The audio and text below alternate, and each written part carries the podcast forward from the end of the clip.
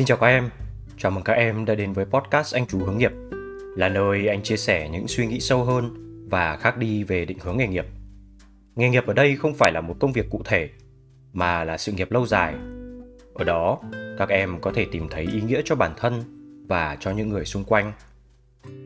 Có một mẹo giúp người trẻ chúng ta thăng tiến nhanh trong công việc Đó là luôn cố gắng nghĩ hộ sếp.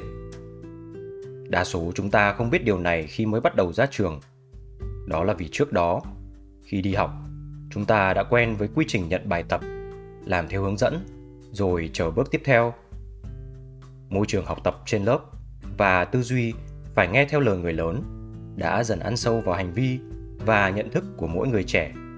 Theo báo cáo khảo sát Tiếng nói trẻ em năm 2020, khi nói về việc bày tỏ ý kiến của trẻ em, thì có đến 88% trẻ em được hỏi trả lời rằng còn có ít cơ hội hoặc không có cơ hội để bày tỏ ý kiến với người có thẩm quyền ra quyết định.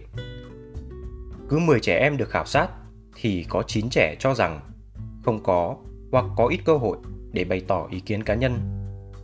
Cứ như vậy, qua nhiều năm, nhiều tháng, người trẻ Việt Nam dần bị bào mòn tư duy phản biện, đóng góp ý kiến hay sáng tạo trong cách giải quyết vấn đề.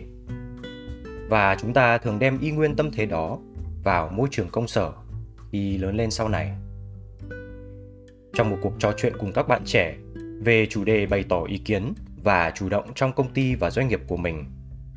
Đa số các bạn đều đồng tình với việc bạn phải chủ động hơn, nhưng có đến hơn 50% bạn trẻ sợ rằng mình sẽ làm sai hoặc sợ rằng ý kiến của bản thân mình bị đánh giá và sẽ có những phản hồi tiêu cực. Chính vì việc sợ sai cũng như ngại phát biểu và đưa ra ý kiến đã vô tình khiến cho người trẻ chúng ta thụ động trong quá trình học tập và cả trong cách làm việc. Từ trường học tới môi trường làm việc sau này.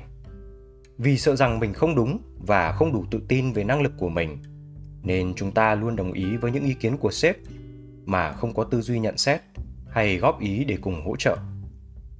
Chúng ta đều đã quen với sự thụ động nhận việc, nên khi có công việc từ cấp trên giao xuống, cứ như vậy mà chúng ta bắt tay vào làm ngay, mà không cần suy nghĩ Chúng ta luôn đồng ý với những ý kiến từ sếp trong mỗi cuộc họp cùng công ty. Chúng ta rất chăm chỉ trong việc đón nhận các công việc giao xuống và luôn luôn làm nó trong trạng thái cứ làm và hoàn thành công việc thật tốt, thật đúng theo ý sếp. Cứ mỗi lần nhận việc, các em đều làm theo cấp trên từ A đến Z. Các em đã hoàn thành nhiệm vụ của mình và làm công việc được giao. Nhưng điều đó cũng có thể bào mòn tư duy sáng tạo và sự chủ động đưa ra kiến nghị của bản thân các em và điều đó cũng vô tình khiến các em làm việc trở nên thụ động hơn. Để rồi có thể chúng ta nhận ra rằng rất ít sếp thích điều đó. Sự chủ động phát biểu những sáng kiến kiến nghị những điều mà các em mong muốn được nói lên để hỗ trợ vì mục tiêu xa hơn, lớn hơn, để hoàn thành công việc tốt nhất. Tất cả những ý đó anh gói gọn trong cụm từ nghĩ hộ sếp nghĩ hộ sếp ở đây có nghĩa là bên cạnh việc nhận việc và đáp ứng kỳ vọng của các sếp thì chúng ta cần học cách làm chủ đầu ra ở cấp độ cao nhất. Không chỉ là đầu ra của việc mình được giao, mà còn là làm chủ ảnh hưởng của việc đó lên kết quả cuối cùng của toàn bộ team. Nghĩ hộ sếp là chủ động đặt vấn đề với sếp, đề xuất các bước tiếp theo cho sếp, và nghĩ hộ sếp về những điểm lợi và hại của những đề xuất đó. Nghĩ hộ sếp không giải thích cho việc em hoàn toàn nắm hết công việc của cấp trên, để rồi khiến họ hiểu lầm rằng các em đang nắm quyền thay họ. Nghĩ hộ sếp ở đây, anh nhấn mạnh đến sự chủ động. Chủ động đưa ra ý kiến cho sếp của mình. Chủ động góp ý trong những dự án hay công việc. Chủ động một cách tinh tế để nhận ra sếp mình đang cần một lời khuyên hay sự trợ giúp để mà hỗ trợ sếp một cách tốt nhất. Vì không phải lúc nào sếp hay người cấp trên của chúng ta họ cũng có thể bao quát được hết tất cả các tình huống hay mọi vấn đề vì các sếp phải chịu trách nhiệm cho nhiều thứ. Chính vì lẽ đó mà thường họ có rất ít thời gian để cầm tay chỉ việc. Họ có thể làm điều đó một vài lần đầu với nhân viên mới, nhưng sẽ nhanh chóng kỳ vọng ở chúng ta hơn là làm tròn vai. Với tâm thế đó, thì một nhân viên tinh tế, năng động và chủ động hỗ trợ làm công việc của mình ở mức độ tập trung và đóng góp cao nhất sẽ giúp đỡ cho sếp mình rất nhiều. Từ đó, em có thể nhận được sự tín nhiệm và tin tưởng từ sếp. Tạo được sự gắn bó và công việc em làm sẽ ý nghĩa hơn rất nhiều, vì chính em đã nhận ra giá trị của mình đang mang lại cho công ty hay tổ chức đó. Có thể việc này lúc đầu sẽ khiến chúng ta cảm thấy khá áp lực, và để làm được điều này thì các em phải rèn cho mình sự quan sát thật tốt tình ý hơn trong quá trình làm việc và tích lũy kinh nghiệm dần lên. Anh hiểu trong một thời gian ngắn, đối với những người trẻ khi các em thực hành nghĩ hộ sếp sẽ có thể là quá sức hoặc khiến các em có những đắn đo, hoài nghi về năng lực của chính mình. Nhưng để rèn cho mình tư duy cởi mở và chủ động hơn trong công việc không phải là việc bất khả thi mà các em không làm được. Khả năng này có thể sẽ cần sự rèn luyện trong một thời gian vì chúng ta đều đã quen với sự thụ động nhận việc khi đi học.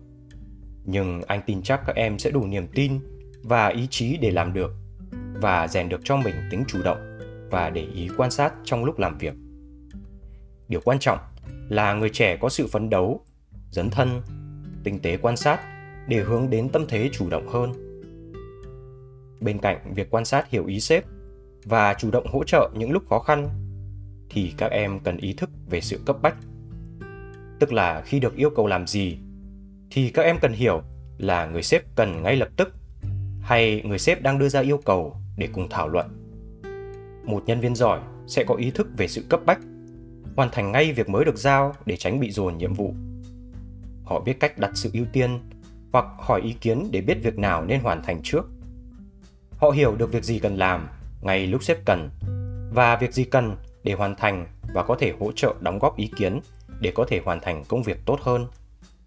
Quả thực là như vậy. Tùy vào môi trường, tính chất công việc và tính cách từ người sếp của mình, mà các em có thể có rất nhiều cách ứng xử và xử lý khác nhau. Nhưng hơn hết, anh muốn các em luôn mang trong mình tâm thế chủ động của một người sẵn sàng hỗ trợ và đóng góp hết mình để hiệu quả công việc đạt được tốt nhất có thể. Các em có quyền được nói lên những ý kiến đóng góp của bản thân trên tinh thần hỗ trợ vì mục tiêu chung. Sự chủ động trong công việc và làm chủ được chính công việc của mình. Hiểu được việc mình làm và vai trò của mình đối với công việc này để dồn tâm sức hoàn thành thật tốt là điều cực kỳ quan trọng các em có thể nói lên ý kiến của bản thân và chẳng có sếp hay người cấp trên nào từ chối điều đó cả điều các em cần đó là phải biết tư duy phản biện vì mục tiêu và mục đích chung như trong câu nói của Nicole Munoz, nữ founder và owner của Start Ranking Now. Bà nói rằng, những nhân viên tốt nhất đối với tôi là người thông minh, đam mê, chăm chỉ tìm tòi trong lĩnh vực của mình. Họ cũng phải có sự tự tin để dám đối nghịch với tôi, chất vấn tôi. Tất nhiên là theo cách lịch sự. Điều đó sẽ giúp tất cả chúng tôi tiến bộ khi làm việc cùng nhau, đặc biệt khi ai đó nói nếu chúng ta làm theo cách này thì sao và kết quả là người đó đúng chính vì vậy nghĩ hộ sếp chủ động đưa ra góp ý và luôn mang tinh thần hỗ trợ để cùng nhau làm việc ở hiệu suất cao nhất, giúp công việc đạt tính chất tốt nhất là điều mà các em tạo được sự tin tưởng với sếp của mình. Giúp người trẻ chúng ta thăng tiến nhanh trong công việc và có thể giúp chúng ta trở thành những vị sếp tài năng và xuất sắc sau này.